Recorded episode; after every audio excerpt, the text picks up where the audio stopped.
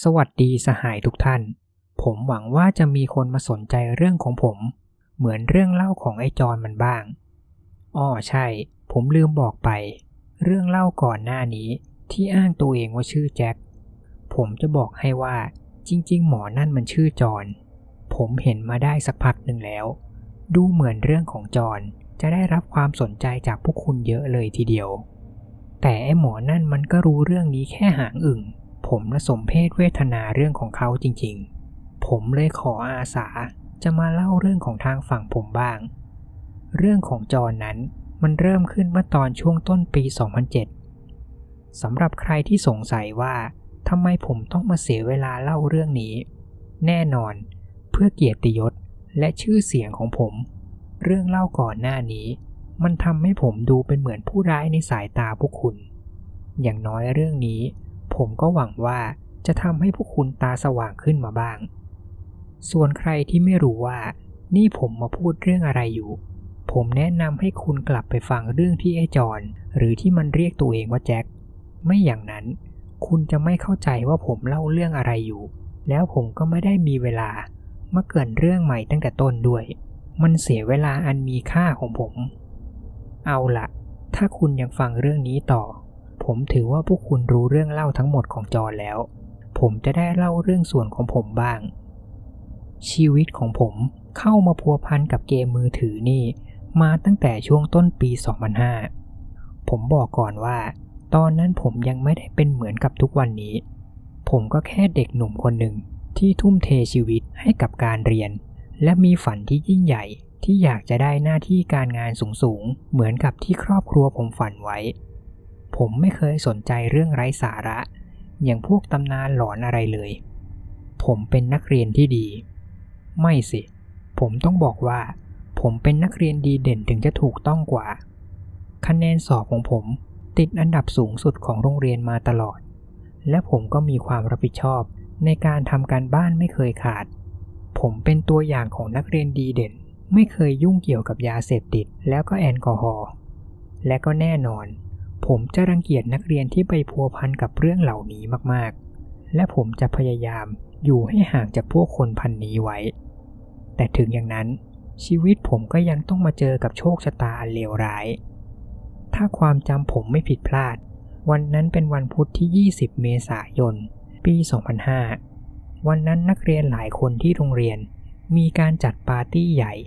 มีทั้งแอลกอฮอล์และก็บุหรี่ แน่นอนว่าคนอย่างผม ไม่อยากไปเข้าร่วมกับปาร์ตี้แบบนี้แน่นอน ต่อให้พวกเขาจะมาชวนผมก็เถอะ ซึ่งพวกเขาเองก็ไม่ได้ชอบหน้าผมเป็นทุนเดิมอยู่แล้ว และหนึ่งในตัวตั้งตัวตีของปาร์ตี้ในงานนี้ก็คือ นักเรียนหญิงที่ชื่อเคลลี่ หลายๆ คนต่างก็ชื่นชม อวยเธอว่าเป็นผู้หญิงที่สวยที่สุดในโรงเรียนบ้างละ่ะเป็นเด็กสดใสร่าเริง มอบพลังบวกให้กับคนรอบตัวบ้างละ่ะแต่ผมบอกเลยนะ ทั้งหมดนั่นมันคือเพียงภาพลวงตานางผู้หญิงคนนี้ แท้จริงเป็นงูพิษที่ทำลายชีวิตผม ผมก็ไม่ได้รู้รายละเอียดลึกซึ้งมากว่าในงานปาร์ตี้มันเกิดอะไรขึ้นบ้าง ผมพอรู้แค่ว่า เคลลี่กับเพื่อนๆของเธอ ดื่มกันหนักมาก จนเริ่มเมา แล้วก็กำลังคึกคะนอง แล้วก็มีคนในงานคนหนึ่ง เล่าเรื่องพิธีกรรมหลอนๆที่มีชื่อว่าเกมมือถือ ที่พวกเขาเจอมาในอินเทอร์เน็ต แล้วพวกเขาก็บ้าจี้แบบโง่ๆลองทำตามสิ่งที่อินเทอร์เน็ตบอก แล้วโชคร้ายมันก็มาตกที่ผม ช่วงเวลาประมาณตีหนึ่ง ผมต้องมาสะดุ้งตื่น เพราะโทรศัพท์ที่มีข้อความส่งเข้ามา ผมงัวเงียตื่นขึ้นมาอ่านข้อความ มันส่งมาจากเบอร์โทรของเคลลี่เฮอร์นันเดสยินดีต้อนรับสู่เกม ตอนนั้นผมแทบจะไม่เอาข้อความนี้มาใส่ใจเลย เพราะผมง่วง แล้วสมองผมก็ยังไม่ตื่นเต็มที่ ผมไม่รู้เลยว่า นี่คือผลที่มาจากการทำพิธีโง่ๆในวงเล่า ผมเผลอคิดเข้าข้างตัวเองด้วยซ้ำว่า เธออาจจะมีใจ แล้วก็ส่งข้อความจะมาคุยกับผม แต่ก็อย่างที่บอก ผมเกลียดคนพันนี้ ผมเลยไม่ได้ตอบโต้อะไรไป แล้วก็เข้านอนต่อ แล้วในวันต่อมา มันก็เริ่มมีบางอย่างแปลกๆเกิดขึ้นกับผม ผมจำเวลาเป๊ะๆไม่ได้ว่ามันเริ่มขึ้นเมื่อไหร่ ตลอดทั้งวันที่ผมอยู่ที่โรงเรียน มันเหมือนว่าเป็นภาพลวงตา ผมรู้สึกเหมือนถูกใคร หรืออะไรบางอย่างจ้องมอง แล้วก็ติดตามผมไปทุกที่ หลายครั้งที่หางตาของผมจะเห็นเหมือนเงาดำๆหรือไม่ก็ก้อนแสงสีขาว และพอผมตั้งใจหันไปมอง พวกมันก็จะหายไป แล้วที่แย่กว่านั้น โทรศัพท์มือถือของผม มันก็มีอาการแปลกๆ ตอนนั้นผมจำไม่ได้แล้วว่า ผมใช้โทรศัพท์รุ่นอะไร แต่ถ้าจำไม่ผิดก็น่าจะเป็นของ Motorola มันเป็นโทรศัพท์ที่ดีมากสำหรับผมในตอนนั้น มันสามารถเชื่อมต่อเข้ากับอินเทอร์เน็ตได้ แล้วก็มีลูกเล่นให้ได้ใช้เยอะมาก ถึงผมจะไม่ได้รับข้อความแปลกๆเพิ่ม แต่โทรศัพท์ผมมันก็เริ่มมีอาการรวนๆ และหน้าจอก็เริ่มโชว์ข้อความกริชแตกๆ ที่ผมอ่านไม่ออกขึ้นมา แล้วผมก็สังเกตเห็นแอปพลิเคชันใหม่ที่อยู่ในโทรศัพท์ ซึ่งผมจำได้แม่นว่า ผมไม่เคยติดตั้งแอปแบบนี้มาก่อนแน่นอน ช่วงระหว่างคาบเรียน ผมเลยต้องขออนุญาตในชั้นเรียนไปเข้าห้องน้ำเพื่อเช็คว่าโทรศัพท์มันเป็นอะไร ผมไม่อยากใช้โทรศัพท์ระหว่างเรียนให้คุณครูเห็น เพราะนั่นไม่ใช่ตัวอย่างที่ดีของนักเรียนดีเด่นอย่างผม ผมเข้ามาในห้องน้ำแล้วก็ลองเข้าแอปที่ว่านี้ ทีแรกผมเข้าใจว่า นี่อาจจะเป็นไวรัสที่มาพร้อมกับข้อความที่ยายเคลลี่ส่งมาให้เมื่อคืนพอผมกดเข้าแอป ก็เจอกับแถบเมนูสีฟ้าอ่อนสีแถบ ตัวอักษรแต่ละแถบมันถูกเขียนด้วยข้อความมั่วๆที่ผมอ่านยังไงก็ไม่เข้าใจ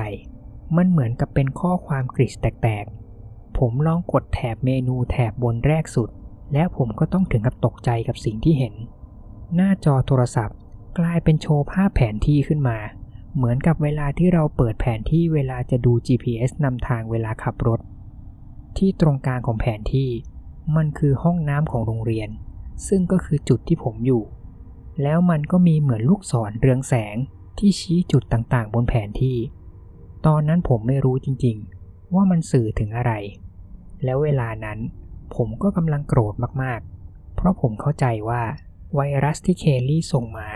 ทำให้โทรศัพท์ของผมโดนแฮ็ก แล้วทำให้คนอื่นๆ รู้ตำแหน่งที่อยู่ของผมผ่านทางโทรศัพท์ ผมเลยรีบปิดเครื่อง แล้วใส่ไว้ในกระเป๋ากางเกงตามเดิม แล้วก็คิดว่า หลังเลิกเรียนค่อยกลับมาหาวิธีซ่อมใหม่ แต่ผมก็ไม่คาดคิดเลยว่า นั่นคือวิธีการที่ผิดพลาดครั้งมหัน หลังจากกลับมาเรียน ผมรู้สึกว่าอาการเห็นภาพลวงตาของผม มันเริ่มหนักขึ้นกว่าเดิม ภาพหางตาที่ผมเห็นนั้น มันเริ่มชัดขึ้น ไม่ว่าจะก้อนแสงสีขาวที่ลอยไปมา หรือไม่ก็เงาแปลกๆนั่น แต่คราวนี้พ่อผมหันไปมองพวกนั้น มันยังไม่หายไปในทันที มันอยู่ตรงนั้นให้ผมเห็นสักพักหนึ่ง ก่อนที่จะหายไปต่อหน้าผม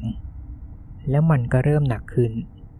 ผมเริ่มได้ยินเสียงคล้ายเสียงสัตว์บางอย่าง ที่ทำเสียงขู่ในลำคอ หรือไม่ก็เสียงที่ข่วนกับกำแพง ผมเริ่มรู้สึกว่าร่างกายผมมันอ่อนเพลีย เหมือนผมกำลังจะไม่สบาย ผมเลยตัดสินใจ ขอครูลาป่วยกลับบ้านก่อน แล้วในช่วงที่ผมกำลังเดินออกจากโรงเรียน ผมก็เห็นเคลลี่กับเพื่อนสองคนของเธอ เดินตามผมออกมา ดูเหมือนว่าพวกเธอจะแอบโดดเรียนแล้วเข้ามาขวางหน้าผมไว้ พร้อมกับลิ้วล้อของเธอ กาบริราและอนาตาเซีย ว่าไงไอ้อ้วน เคลลี่พูดขึ้น ผมพยายามจะเดินหลบ แต่พวกเธอก็ยังเดินตามมาขวางทางผม พร้อมกับหัวเราะเยาะเย้ยซึ่งผมก็ไม่เข้าใจว่ามันน่าตลกตรงไหน แล้วเคลลี่ก็หยิบโทรศัพท์ของเธอออกมา และเริ่มทำท่าเหมือนกำลังกดอะไรบางอย่างบนมือถือ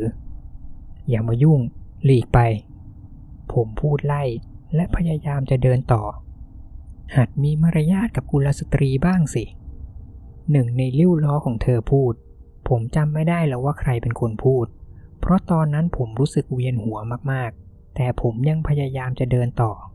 แล้วจู่ๆ ผมก็รู้สึกเหมือนว่าผมหมดแรงไปดื้อผมรู้สึกเหมือนเลือดในหัวผมมันไหลออกมาจากร่างกาย ผมล้มลงไปนอนกับพื้น แล้วหลังจากนั้น สติผมมันก็เริ่มเลือนลาง ผมพ่อจะจำได้แค่ว่า เคลลี่ยังจ้องมองผม พร้อมกับยิ้มเยาะเย้ยใส่ แกนี่มันโง่จริงๆ ขอบใจสำหรับเวลานะอีอ้วน ผมพยายามจะดันตัวเองให้ลุกขึ้นมานั่งผผมงงไปหมดว่าเธอหมายถึงอะไร นี่แกทำอะไรกับฉันกันแน่ แล้วแกทำอะไรกับโทรศัพท์ เดี๋ยวแกก็รู้เองแหละ หรือไม่แน่อาจจะไม่ทันได้รู้ก็ได้ ถ้าฉันเป็นแกนะ ฉันจะไม่ปิดมือถือแน่นอน แต่ก็เอาเถอะ ถือว่าบอกให้เอาบุญ เพราะยังไงสุดท้าย แกก็ไม่น่ารอดอยู่แล้ว เคลลี่พูดพร้อมกับยังหัวเราะกวนประสาทผม ผมสับสนไปหมด ผมไม่เข้าใจสิ่งที่เธอพูดสักอย่าง จนกระทั่งเธอกับลูกสมุนทั้งสองคนของเธอ เดินหนีออกไป ผมถึงเริ่มรู้สึกค่อยยังชั่วขึ้น แล้วพอจะมีแรงเดินกลับบ้านได้ คืนวันเดียวกันนั้น ผมก็เปิดเครื่องโทรศัพท์มือถือของผมใหม่ แล้วพยายามมาประติดประต่อเรื่องว่ามันเกิดอะไรขึ้นกันแน่ ผมเช็คโทรศัพท์ของผมอีกครั้ง แล้วไอแอปแปลกๆ นั่น มันก็ยังอยู่ในเครื่องเหมือนเดิม ผมเลยลองเข้าแอป แล้วพยายามศึกษามันอีกรอบ อย่างแรกเลย ผมลองกลับมาเข้าแถบเมนูแรกอีกรอบ ที่โชว์แผนที่ ผมเจอว่าแผนที่มันสามารถซูมเข้าออกได้ แล้วที่มันทำให้ผมตะลึงก็คือ การซูมเข้าของมันนั้น สามารถซูมถึงขั้นเห็นถึงภายในห้องนอนที่ผมอยู่ตอนนี้ได้ รวมถึงมันสามารถซูมดูมุมต่างๆ ในบ้านของผมได้ชนิดละเอียดยิบ ส่วนถ้าผมซูมออก มันก็ซูมออกจนสามารถเห็นแผนที่ของทั้งเมืองที่ผมอยู่ได้ แล้วผมก็ได้เห็นลูกศรเรืองแสงที่ชี้ตำแหน่งต่างๆ ในเมือง หลังจากนั้น ผมก็มาเช็คแถบเมนูอีก 3 อันที่ผมยังไม่ได้ลองเข้า ผมลองกดเข้าแถบเมนูที่ 2 ปรากฏว่าหน้าจอมือถือของผม โชว์เหมือนรายชื่อลิสต์อะไรบางอย่าง กับตัวอักษรที่เป็นสีเทาทั้งหมด ตรงนี้ผมทำอะไรไม่ได้มาก แล้วผมก็อ่านอักษรแปลกพวกนี้ไม่ออกด้วย ผมเลยออกมาที่หน้าจอหลัก แล้วมาเช็คที่แถบเมนูที่ 3 แถบนี้ยิ่งทำให้ผมสับสนมากกว่าเดิม มันมีตัวอักษรอักขระแปลกๆลอยวนไปมาเต็มหน้าจอ ผมเลยออกแล้วมาเข้าที่แถบเมนูสุดท้าย พอผมกดเข้ามา มันก็ไม่มีอะไรเกิดขึ้น นอกจากหน้าจอโทรศัพท์ของผมที่เปลี่ยนกลายเป็นสีเทา หลังจากผมเช็คทุกอย่างเท่าที่ทำได้แล้ว ผมก็เข้านอน และเสียบชาร์จแบตโทรศัพท์ทิ้งไว้ และคืนนั้น ผมก็เริ่มฝันร้าย ภาพลวงตาที่ผมเห็นเมื่อตอนเช้าที่โรงเรียน มันตามผมมาถึงในฝัน แต่ผมจำรายละเอียดไม่ค่อยได้ว่า ในฝันเกิดอะไรขึ้นบ้าง เช้าวันต่อมาที่โรงเรียน ทุกอย่างยังคงดูปกติดี ยกเว้นแต่ว่าวันนี้เคลลี่ไม่ได้มาเรียน พอถึงช่วงหลังเลิกเรียน ผมก็ตัดสินใจว่าจะลองเดินไปหาลูกศรเรืองแสงที่ปรากฏบนแผนที่ของแอปดู มันมีลูกศรอันหนึ่ง ที่ชี้ไปที่อพาร์ตเมนต์แห่งหนึ่งที่อยู่ใกล้กับบ้านของผม พอผมเดินมาถึงอพาร์ตเมนต์ที่ว่า ผมเจอว่าหน้าต่างห้องทั้งหมดนั้น มีม่านปิดไว้มิดชิด ผมไม่สามารถมองเข้าไปในนั้นได้เลย ถึงผมจะยังรู้สึกกลัว แต่ผมก็กลั้นใจเดินหน้าต่อ เพราะผมมาถึงขนาดนี้แล้ว ผมตัดสินใจเคาะประตูห้อง ตอนแรกไม่มีเสียงอะไรตอบกลับมา ผมเลยลองเคาะอีกครั้งให้ดังขึ้นกว่าเดิม จนผมเริ่มท้อแล้วกำลังจะหันหลังเดินกลับบ้าน แต่แล้วผมก็ได้ยินเสียงใครบางคนในนั้น ที่เดินมาที่ประตู แล้วก็ปลดล็อกประตู ผมหันหลังกลับไปมอง ก็ได้เจอกับชายวัยประมาณ 20 ปี ไว้ผมตั้ง เขาชะโงกหน้าออกมามองผม มีธุระอะไร เขาถามผมเสียงแข็ง อ๋อเออคือผมอยากจะมาถามอะครับ เกี่ยวกับแอปอันนี้ ผมรีบพูด พร้อมกับยื่นโทรศัพท์ของผมให้เขาดู เขาดูจะตกใจสะดุ้งเล็กน้อย ก่อนจะถามผมต่อ นี่นายส่งข้อความไปหาใครหรือยัง ข้อความผมผมไม่รู้ว่าหมายถึงอะไร คือโทรศัพท์ของผมจู่ๆมันก็แปลกๆไปตั้งแต่เมื่อวานแล้วครับ ผมว่ามันน่าจะเริ่มเป็นตั้งแต่ที่ผู้หญิงที่โรงเรียนผมส่งข้อความแปลกๆมาหา ถ้าพี่หมายถึงข้อความแบบนั้นก็ยังครับ ผมยังไม่เคยส่งข้อความหาใคร เขานิ่งไปพักหนึ่ง แล้วก็จ้องมองผมอีกครั้ง เหมือนว่าเขากำลังคิดอะไรบางอย่างอยู่ แล้วสักพักหนึ่ง เขาก็ตัดสินใจเปิดประตู แล้วก็เรียกผมให้เข้ามาในห้อง ผมรู้สึกไม่ค่อยอยากจะไว้ใจสถานการณ์เท่าไหร่ ผมไม่รู้ว่านี่จะเป็นกับดักหรือเปล่า แต่ผมก็ถอยไม่ได้แล้ว ผมเลยเดินเข้าไปในห้องของเขา ก่อนที่เขาจะรีบปิดประตูห้องแล้วล็อกตามเดิม นายรู้ไหม ตั้งแต่ที่นายได้ข้อความนั้นมา ตอนนี้นายก็อยู่ในเกมเรียบร้อยแล้ว ชีวิตนายเนี่ยจะสั้นหรือยาวขนาดไหน มันก็ขึ้นอยู่กับเกมนี้แล้ว เขาเริ่มเปิดประเด็นขึ้นมา ก่อนจะเชิญผมนั่งลงที่โซฟาในห้องนั่งเล่น วันนั้นผมคุยกับเขานานมากหลายชั่วโมง พี่เขาแนะนำตัวเองว่า เขาชื่อ Star l o v แล้วเขาก็เล่าเรื่องเกี่ยวกับเกมมือถือให้ผมฟังต่อว่า หลังจากที่ผมเข้ามาในเกมแล้ว ผมจะไม่มีทางหนีมันได้ นอกจากผมจะหาของคุ้มภัยให้เจอ ของคุ้มภัย ใช่ที่เหมือนกับพวกเครื่องรางของขลังอย่างที่คนเอเชียเขาชอบใส่กันหรือเปล่าครับ ผมถามด้วยความสงสัย มันก็ไม่เชิงแบบนั้น พี่สตาร์โลตอบกลับก่อนที่เขาจะอธิบายต่อว่าของคุ้มภัย มันสามารถจะเป็นอะไรก็ได้ แต่เมื่อไหร่ที่เราได้ของนั้นมาครอบครองแล้ว เราจะต้องยอมทนทุกข์ทรมานกับของชิ้นนี้ แล้วพี่เขาก็ถลกขากางเกง เผยให้เห็นหัวเข่าที่มีเหล็กโผล่ออกมา แต่ก่อนฉันรักบาสเกตบอลมากๆ ฉันเคยเป็นถึงนักกีฬาอาชีพเลยนะ แต่หลังจากที่ไอเกมมือถือนี้เข้ามาในชีวิต ฉันก็ต้องเลือกระหว่างไอเหล็กนี่หรือยอมตาย แล้วพี่เขาก็เล่าต่อว่า เขาต้องผ่าตัดเปลี่ยนหัวเข่าเทียม ซึ่งมันเป็นหัวเข่ารุ่นที่เก่ามาก มันเลยทำให้พี่เขาต้องทนเจ็บทรมานมาก โดยเฉพาะในช่วงที่เป็นอากาศหนาว แต่ก็มีบางครั้ง ที่มันก็เจ็บขึ้นมาอย่างไม่มีเหตุผล แล้วชีวิตบาสเกตบอลของเขาก็ต้องจบลงดื้อๆ แล้วเขาก็กลายเป็นคนที่ต้องอยู่อย่างโดดเดี่ยว พี่เขายังบอกผมด้วยว่า ถ้าเกิดเขาไม่เก็บไอ้หัวเข่านี้ไว้ เขาก็จะต้องตายภายในสองอาทิตย์ พอผมฟังมาถึงตรงนี้ ผมรู้สึกว่ามันเหลือเชื่อเกินไปมาก ผมพยายามอธิบายหลักการทางวิทยาศาสตร์ให้พี่เขาฟัง เพื่อจะเตือนสติให้เขาไม่เพ้อเจ้อไปมากกว่านี้ นี่นายยังไม่เชื่ออีกเหรอ ฉันรู้นะ ว่านายก็เห็นบุกมันแล้ว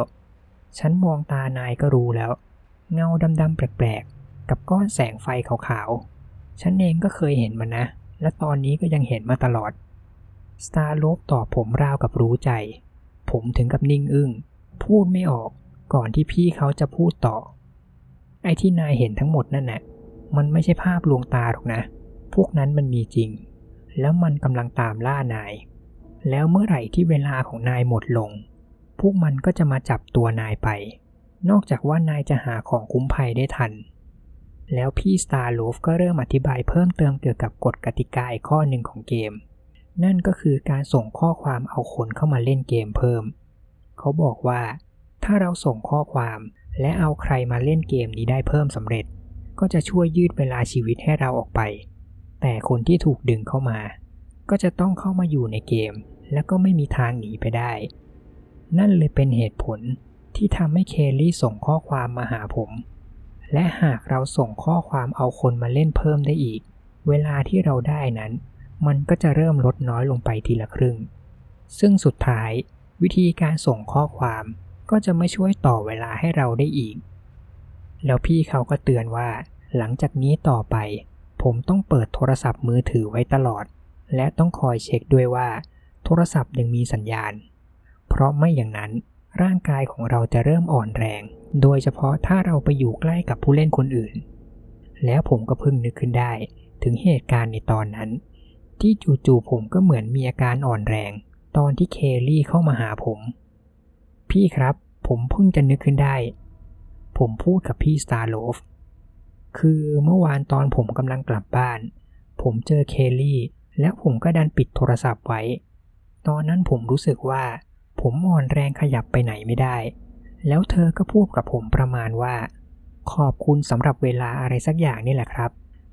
โอ้ยสวยแล้วไอ้น้องเอ้ย เธอต้องมีพลังขโมยเวลาแน่ๆ พลังขโมยเวลา ผมถึงกับทวนคำด้วยความงุนงง s t a r l o v รีบอธิบายว่า ผู้เล่นทุกคนที่เข้ามาในเกม พวกเขาจะได้พลังพิเศษมาอย่างน้อยหนึ่งอย่าง แล้วถ้ายิ่งผู้เล่นคนไหนปิดโทรศัพท์ไว้ด้วย ก็จะไม่ต่างกับการเป็นเป้านิ่งให้ผู้เล่นคนอื่นมาทำร้าย พี่เขามั่นใจว่า เคลลี่อาศัยจังหวะนี้ใช้พลังของเธอขโมยเวลาของผมมา ซึ่งเวลาที่ถูกขโมย ก็คือเวลาที่ผู้เล่นเหลืออยู่ก่อนที่จะถูกจับตัวไป เขาบอกข่าวร้ายกับผมว่า จากที่ผมควรมีเวลาสองอาทิตย์ ตอนนี้ผมเหลือเวลาแค่เพียง9วันเท่านั้น แต่เธอมาขโมยเวลานายแบบนี้ ก็แปลว่าเธอคนนั้นน่าจะยังไม่เจอของคุ้มภัยของตัวเอง แล้วนั่นก็เป็นเหตุผลที่เธอส่งข้อความมาเอานายเข้าเกมเพิ่ม แย่แล้วงานนี้ ว่าแต่นายลองใช้พลังของนายหรือยัง พลังของผมเหรอครับ ไม่ครับ ผมไม่รู้จะต้องทำยังไง ผมตอบกลับ Star r o p e ยื่นมือขอโทรศัพท์จากผม พี่เขาเปิดแอปนั้นขึ้นมา แล้วก็เข้าที่แถบเมนูที่ 2 แล้วมันก็มีลิสต์ตัวอักษรสีเทาจำนวนมาก เด้งขึ้นมาที่หน้าจอเหมือนกับที่ผมเคยเห็น พี่เขาลากนิ้วไล่ลงมาตามหน้าจอเรื่อยๆ พร้อมกับ list รายชื่อที่เลื่อนลงมา จนกระทั่งผมได้เห็นตัวอักษรใน list ตัวหนึ่ง ที่เรืองแสงสีฟ้าออกมา แทนที่จะเป็นสีเทาเหมือนกับตัวอักษรอื่นๆ ตัวอักษรตัวนั้นมีลักษณะคล้ายกับดวงตาคน โอ้ นายนี่ก็โชคดีเหมือนกันนะเนี่ย เอ้า ลองดู เขายื่นมือถือคืนมาให้ผม ผมลองเอานิ้วจิ้มที่ตัวอักษรนั้น แล้วทันใดนั้น โทรศัพท์ที่ผมถืออยู่ มันก็หายไปต่อหน้าผม รวมถึงมือของผมด้วย ผมถึงกับอุทานด้วยความตกใจ และสายตาผมก็มองลงมาที่ตัวเอง ไม่ใช่แค่มือผมเท่านั้น ปรากฏว่าทั่วทั้งร่างของผมมันหายไปแล้ว ด้วยความตกใจ ผมเลยเผลอทำโทรศัพท์ร่วงตกพื้น แล้วตัวของผมกับโทรศัพท์ก็กลับมามองเห็นได้อีกครั้ง นายสามารถใช้พลังนี้เมื่อไหร่ก็ได้ แต่จำไว้นะ การใช้พลังของนายมันจะเปลืองแบตมือถือมากๆ ผมไม่รู้ว่าตอนนั้นผมควรจะอธิบายความรู้สึกของผมยังไง ไม่รู้ว่ามันคือความตื่นเต้น ตกใจ หรือกลัว ผมไม่เคยคิดเคยฝันเลยว่า พลังพิเศษอะไรแบบนี้ ที่ควรจะมีอยู่แค่ในโลกการ์ตูนหรือภาพยนตร์ มันจะมีอยู่ในโลกนี้ด้วย ตอนนี้ผมเชื่อทุกคำพูดของพี่สตาร์โลฟแล้ว รวมถึงเรื่องที่ว่า ผมเหลือเวลาอีกไม่มาก แล้วผมจะไปหาของคุ้มภัยได้ที่ไหนล่ะครับพี่ ผมหันไปถาม พี่เขานิ่งไปพักหนึ่ง ก่อนจะถอนหายใจเฮือกใหญ่ ฉันมีลางสังหรณ์นะ ว่าวันหนึ่งของนั้นมันจะมาหานายเอง ถ้านายตั้งใจอยากจะมีชีวิตรอดต่อไปจริง ๆ และนายก็เตรียมใจพร้อมกับทุกอย่างที่จะเกิดขึ้นหลังจากนี้ เมื่อนั้นนายจะรู้เองว่าของนั้นคืออะไร เพราะมันจะเป็นของที่นายเองก็ไม่คิดอยากจะรู้จักมัน บางทีผู้เล่นอย่างเคลลี่อาจจะเจอกับของนั้นแล้วก็ได้ แต่เธออาจจะทำใจยอมรับมันไม่ได้ เลยต้องมาหาวิธีอื่นในการต่อเวลาชีวิต วันเวลาผ่านไป มันเป็นช่วงเวลาที่ทรมานผมมากๆ ผมต้องคอยสังเกตของรอบตัวผมตลอดเวลา เพื่อดูว่ามีอะไรที่น่าจะเป็นไปได้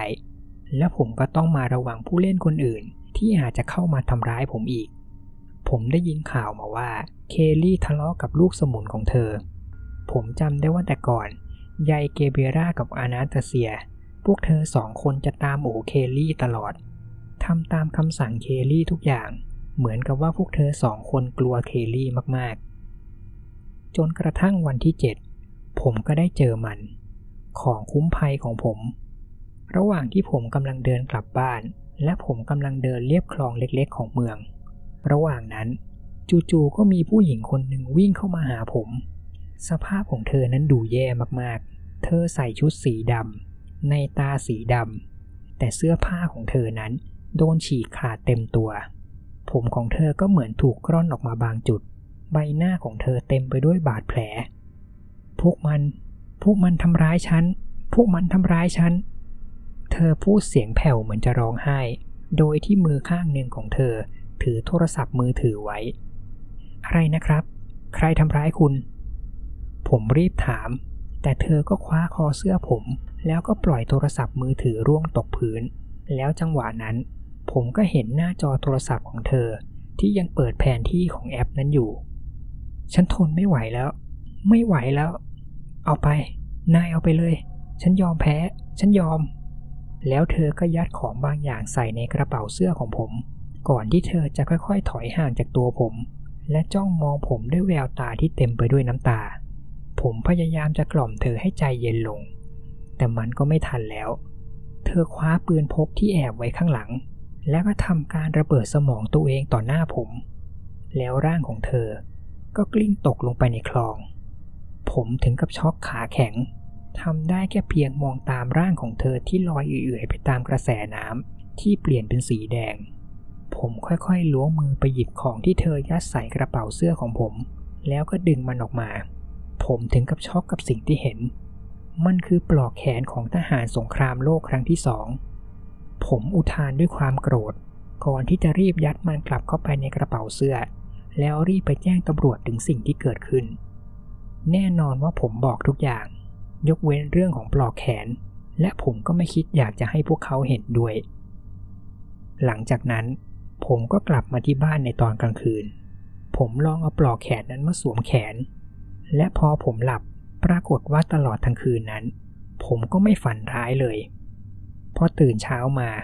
ผมก็ยังไม่แน่ใจว่า ของชิ้นนี้มันใช่จริง ๆ หรือเปล่า ผมเลยต้องลองใส่ปลอกแขนนั้นไปโรงเรียนดู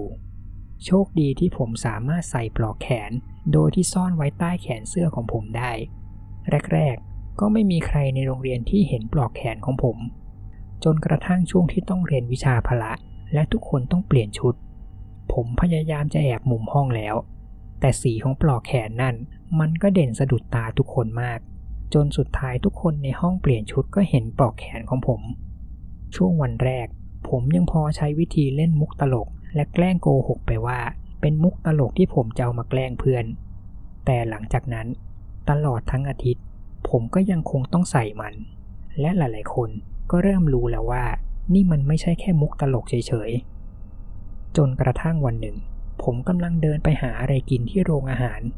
แต่ผมก็ถูกขัดจังหวะ โดยกลุ่มนักเรียนชาวเม็กซิกันสามคน พวกเขาเข้ามาจับตัวผม และฉีกแขนเสื้อผมออก แล้วทุกคนในโรงอาหาร ก็ได้เห็นปลอกแขนที่ผมใส่ซ่อนไว้ พวกเขาโมโหมาก และด่าสาบแช่งผม พร้อมกับปรุมทำร้ายร่างกายผม แล้วในวันเดียวกันนั้น ผมก็ต้องโดนฝ่ายปกครองเรียกไปคุย ผมพยายามอธิบาย และอ้อนวอนขอใส่ปลอกแขนนี้ไว้ โดยอ้างว่ามันเป็นเหตุจำเป็นกับชีวิตผม แต่พวกเขาก็ไม่สนใจ และยื่นคำขาดว่า ห้ามใส่อะไรแบบนี้มาให้เห็นอีกเด็ดขาด หลังจากนั้นผมก็ต้องเพิ่มความระมัดระวังขั้นสุด และพยายามซ่อนปลอกแขนนี้ไว้ ไม่ให้ใครได้เห็นอีก โดยเฉพาะพวกคุณครู แต่ถ้าเป็นพวกนักเรียนมาเห็น ผมยังพอหาวิธีพูดข้ออ้าง ให้พวกเขาไม่มายุ่งกับผมได้ สิ่งที่ผมต้องระวังจริง ๆ จึงเป็นพวกคุณครูมากกว่า หลังจากนั้นผมก็เริ่มไม่แคร์สายตาของพวกนักเรียนคนอื่นแล้ว แล้วพวกนั้นก็ดูเหมือนจะรังเกียจผม และไม่อยากเข้ามายุ่งด้วย ซึ่งผมก็ถือว่าเป็นเรื่องที่ดี นั่นแหละ พวกนั้นเลยตั้งชื่อให้ผมใหม่ว่าจ่าเพี้ยน ตามเรื่องที่ไอ้จอนเคยเล่าไว้ ซึ่งผมก็ยังเกลียดชื่อนี้มาตลอด อีกปัญหาใหญ่ที่ผมต้องเจอก็คือ ครอบครัวของผมเอง หลังจากที่พวกเขารู้เรื่องที่ผมสวมปลอกแขนนั่น พวกเขาก็เลยโกรธมาก และคิดว่าผมเป็นพวกคลั่งลัทธิ ส่วนเคลลี่ ดูเหมือนเธอจะสะใจมาก ที่เห็นผมต้องมาทนทุกข์ทรมานแบบนี้ แรกๆ เธอก็ไม่รู้ตัวว่าผมมีของคุ้มภัยแล้ว จนเวลาผ่านไปสองอาทิตย์กว่า และผมยังมีชีวิตอยู่ เธอเลยเริ่มผิดสังเกตแล้วว่ามันเกิดอะไรขึ้นกับผม เธอเริ่มมากั่นแกล้งผมเหมือนเดิม พยายามเอาเรื่องของปลอกแขนที่ผมใส่ มาพูดล้อเลียนต่อหน้าทุกคนในโรงเรียน พร้อมกับยัดเยียดว่าผมเป็นคนจิตไม่ปกติ จนกระทั่งคืนหนึ่ง ผมก็มีความคิดที่จะไม่ทนกับไอ้ปลอกแขนนี้ต่อไป ผมอยากจะยอมแพ้ให้มันจบจบผมเลยถอดปลอกแขนนั่นออก แล้ววางไว้ที่หัวเตียง แต่ทันทีที่ผมถอดออก ภาพหลอนพวกนั้นมันก็กลับมาหาผมแทบจะทันที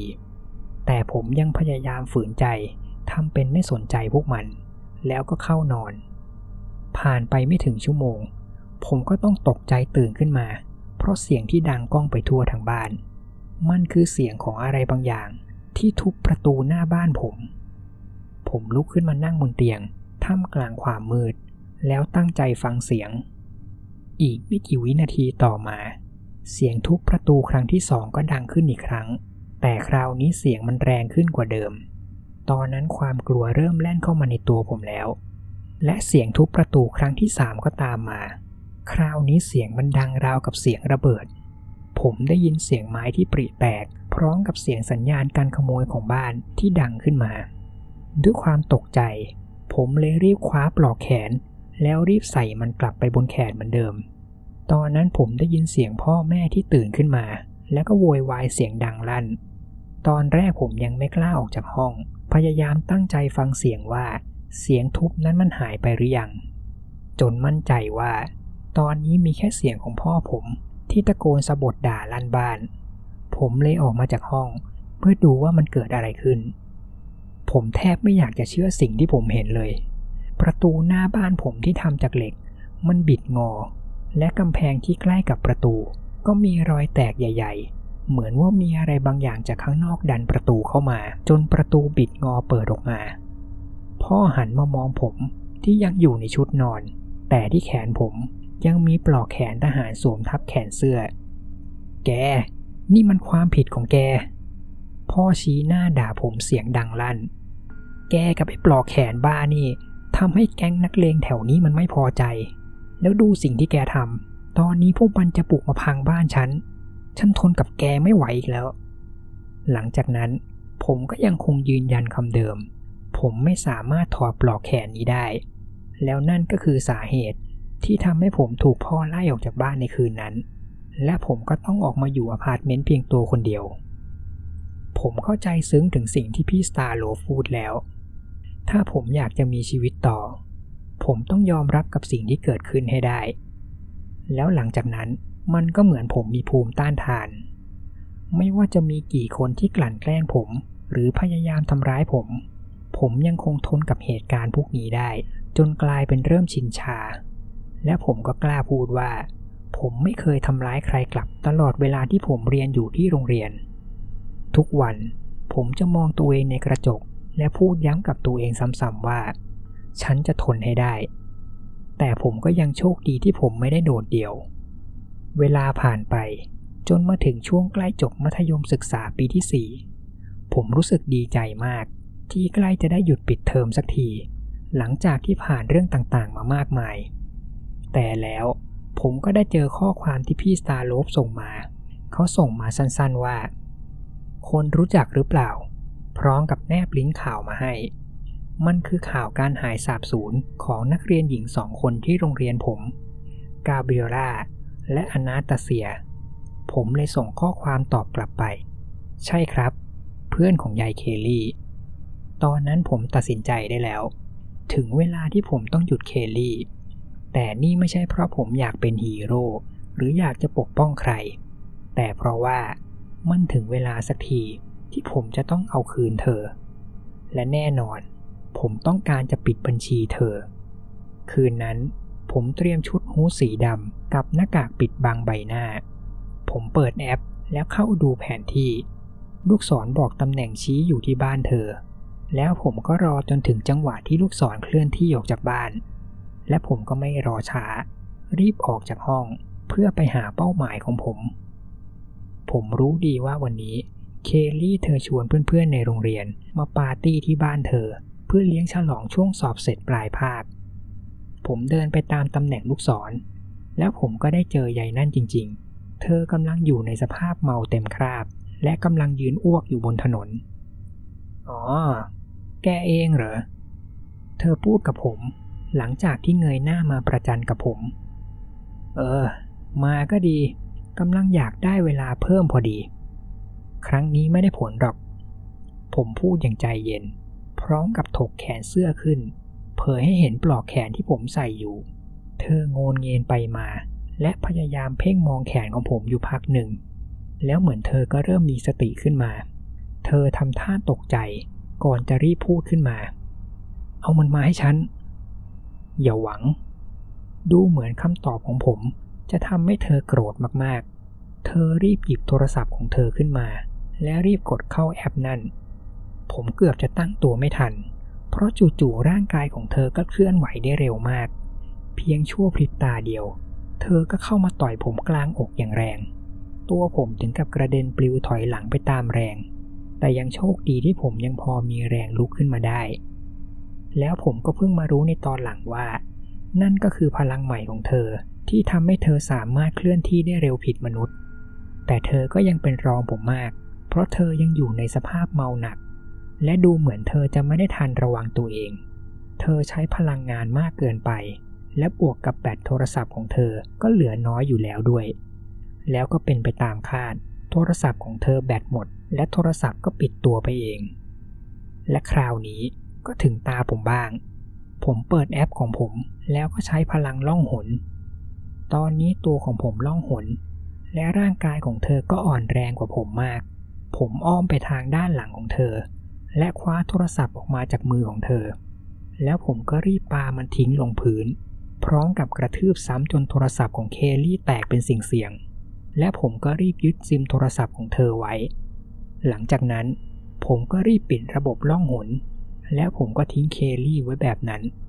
เธอถึงกับช็อก จนน่าจะส่างเมา เธอพยายามกระเสือกกระสนรวบรวมเศษโทรศัพท์ของเธอ ซึ่งมันเป็นภาพที่ทำให้ผมรู้สึกสะใจสุดๆ ผ่านไปอีกไม่กี่คืนต่อมา เธอก็มาโผล่ที่อพาร์ตเมนต์ของผม แล้วก็มาตะโกนด่าทอผม และพยายามจะบุกเข้ามา แต่ผมล็อกประตูไว้แน่นหนาแล้ว ยังไงก็ไม่มีทางที่เธอจะเข้ามาได้ แต่ถึงอย่างนั้น เธอก็ยังพยายามที่จะพังประตูเข้ามาให้ได้ ด้วยแรงอันน้อยนิดของเธอ แก ไอ้ฆาตกร ฉันจะฆ่าแก เธอด่าสาบแช่งผมไม่หยุดจนผมเริ่มรำคาญ ก็เลยโทรแจ้งตำรวจให้มาจัดการ หลังจากนั้นไม่นาน เสียงไซเรนรถตำรวจก็ใกล้เข้ามา จากผู้หญิงที่กำลังโกรธแค้น ก็กลายเป็นร้องไห้ฟูมฟายอย่างน่าสมเพชฉันขอโทษ ฉันขอโทษ ช่วยฉันเถอะนะ เธอวิงวอนขอร้องผม พร้อมกับร้องไห้ฟูมฟายออกมา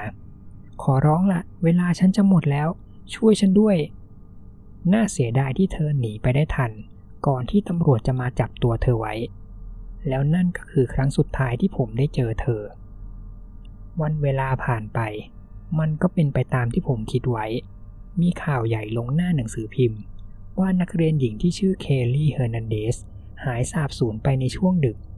ในหน้าเว็บบอร์ดของโรงเรียน มันก็มีนักเรียนหลาย ๆ คนต่างก็ส่งข้อความไว้อะไรกับการจากไปของเธอ แน่นอนว่าไม่ใช่ผมคนหนึ่งที่จะไว้อาลัยให้กับผู้หญิงพันนี้ แล้วนั่นก็คือเหตุการณ์ทั้งหมด ที่เกิดขึ้นกับผมในช่วงปี 2005 ซึ่งมันก็เกิดขึ้นก่อนที่ไอจอนมันจะเข้ามาเรียนเมื่อปี 2007 หลังจากนั้นผมก็ยังติดต่อพูดคุยกับพี่สตาร์โลฟอยู่เรื่อยๆ พวกเรายังคงส่งข้อความคุยกัน และยังศึกษาค้นคว้าเกี่ยวกับเรื่องของไอเกมมือถือนี่ ทั้งจากข้อมูลในอินเทอร์เน็ต และตำราเก่าๆในห้องสมุด แต่พวกเราก็ยังไม่ได้รู้อะไรเพิ่มเติมมากนัก ส่วนเรื่องของปลอกแขน ผมยอมรับนะ ว่าแต่ก่อนผมเกลียดมันมากๆ ผมเป็นคนเคร่งศาสนา แล้วก็เกลียดความรุนแรง เกลียดสงคราม เกลียดการฆ่าล้างมากๆ ผมเคยได้ยินทฤษฎีที่เหมือนจะเป็นมุกตลกที่ว่า เกลียดอะไรมักจะเป็นอย่างนั้น ผมคิดว่าทฤษฎีนี้อาจจะเป็นจริงก็ได้ เพราะพอผมอยู่กับไอ้ปลอกแขนนี้นานเข้า ผมก็เริ่มกลายเป็นสนใจเรื่องของสงครามแล้วก็ประวัติศาสตร์ต่างๆ ที่เกิดขึ้นในเวลานั้น จากแต่ก่อนที่ผมไม่เคยคิดแม้แต่จะสนใจ ตอนนี้กลายเป็นผมกลับมาศึกษาเรื่องราวพวกนี้อย่างจริงจัง แล้วจากความเกลียดชัง ก็กลายเป็นความคลั่งไคล้ที่ฝังในหัวผม ผมเริ่มสะสมของเก่าโบราณสมัยสงครามโลก โดยเฉพาะอาวุธเก่าในสมัยนั้น แล้วผมก็เริ่มเอารูปบุคคลสำคัญในสงครามมาติดไว้ที่ห้อง ทุกครั้งที่ผมมองรูปพวกนี้ ผมจะรู้สึกว่าพวกเขากำลังมองผมอยู่ จนถึงตอนนี้ผมก็เปลี่ยนตัวเองกลับไปเป็นคนเดิมไม่ได้อีกแล้ว แล้วนี่ก็คือตัวตนใหม่ที่ผมยอมรับมัน แล้วจากการได้อ่านตำราการรบในสมัยอดีต มันก็ทำให้ผมคิดแผนในการป้องกันตัวเองขึ้นมา ผมคิดขึ้นมาได้ว่า ผมควรจะต้องมีของสำรองไว้หลอกตาผู้เล่นคนอื่น เผื่อจะมีใครที่คิดจะมาลองดี ขโมยของคุ้มภัยของผม นั่นเลยเป็นที่มาของสายรัดขา ที่ผมยอมใส่ติดตัวไว้ตลอด ตอนแรกผมก็คิดนะ ว่าแผนตัวเองนี่เป็นอะไรที่โง่มาก มันเหมือนกับการมาทรมานตัวเองฟรีๆ แต่สุดท้ายก็นึกไม่ถึงว่าแผนนี้จะช่วยชีวิตผมไว้ได้ ใช่ ผมหมายถึงยายสเตฟานีที่คิดจะมาขโมยของคุ้มภัยของผม ถ้าให้ผมเทียบระหว่างสเตฟานีกับเคลลี่ ผมว่าสเตฟานีเลวกว่าหลายเท่ามาก และผมก็คิดว่า ที่สเตฟานีคบกับไอจอนน่ะน่าจะเป็นแค่การหลอกใช้เขาเป็นเครื่องมือมากกว่า นึกดูสิยัยนั่นถึงขนาดขโมยปืนของบ้านจอนมา แล้วบุกมาที่อพาร์ตเมนต์ของผม แต่ไอ้หมอนั่นก็ไม่คิดจะห้ามอะไรสักนิด แถมยังเดินตามเธอต้อยๆเหมือนหมา แต่ผมก็แปลกใจเรื่องที่จอนเล่า เขาไม่เล่าถึงวิธีการใช้พลังพิเศษ หรือเรื่องของแอปเลย ผมเดาว่ายัยนั่น คงน่าจะปิดบังเป็นความลับไม่บอกใคร หรือไม่ก็เธอก็โง่มาก จนไม่รู้วิธีใช้ เพราะที่ผมสังเกตมา เธอก็ใช้แต่วิธีส่งข้อความ เอาคนมาเล่นเกมเพิ่ม เพื่อต่อเวลาชีวิตตัวเอง แต่ผมก็ต้องขอชมเธออย่างหนึ่งนะ ว่าเธอส่งข้อความได้แนบเนียนมาก เธอใช้วิธีส่งข้อความหาหลาย ๆ คนพร้อมกัน แล้วก็ไม่เผยตัวให้รู้ว่า เธอเป็นคนส่งข้อความไปหา แต่ก็อย่างที่ผมเคยบอก สุดท้ายเธอก็ได้รับผลกรรมที่ก่อไว้ ช่วงนี้ผมกับพี่ Star l o v e เราก็ยังจริงจังกับการสืบที่มาจริง ๆ ของไอเกมนี้ เราพยายามจะเข้าใจเกมนี้ให้มากที่สุด และเราก็ยังหาวิธีที่เราจะหนีออกจากเกมบ้าๆนี่ หรือไม่ก็วิธีที่จะจบเกม ถึงเราจะยังไม่เจอข้อมูลที่เราหวังไว้ แต่เราก็เจอข้อมูลอย่างหนึ่งที่น่าสนใจเกี่ยวกับเมนูที่ 3 ในแอป เวลาที่เรากดที่แถบเมนูนี้ เราจะเห็นตัวอักษรอักขระแปลกๆ ที่ลอยไปมาเต็มหน้าจอ แต่พอมาสังเกตดีๆ พวกตัวอักษรพวกนั้น มันไม่ได้ลอยมัวๆ พวกมันลอยในลักษณะเป็นวงกลม โดยมันลอยวนตามเข็มนาฬิกาไปเรื่อยๆ และทุกครั้งที่มันลอยจนครบรอบ วงการลอยของพวกมันก็จะเริ่มบีบแคบลง ผมรู้สึกว่า มันเหมือนเป็นการจับเวลานับถอยหลังอะไรบางอย่าง แต่จนถึงตอนนี้ มันก็ยังไม่มีอะไรเกิดขึ้น เอาละเรื่องของผมมันก็มีเท่านี้แหละ ผมหวังว่าจะได้เจอกันใหม่นะ สหายทุกท่าน จากเจสันเรชเมเชอร์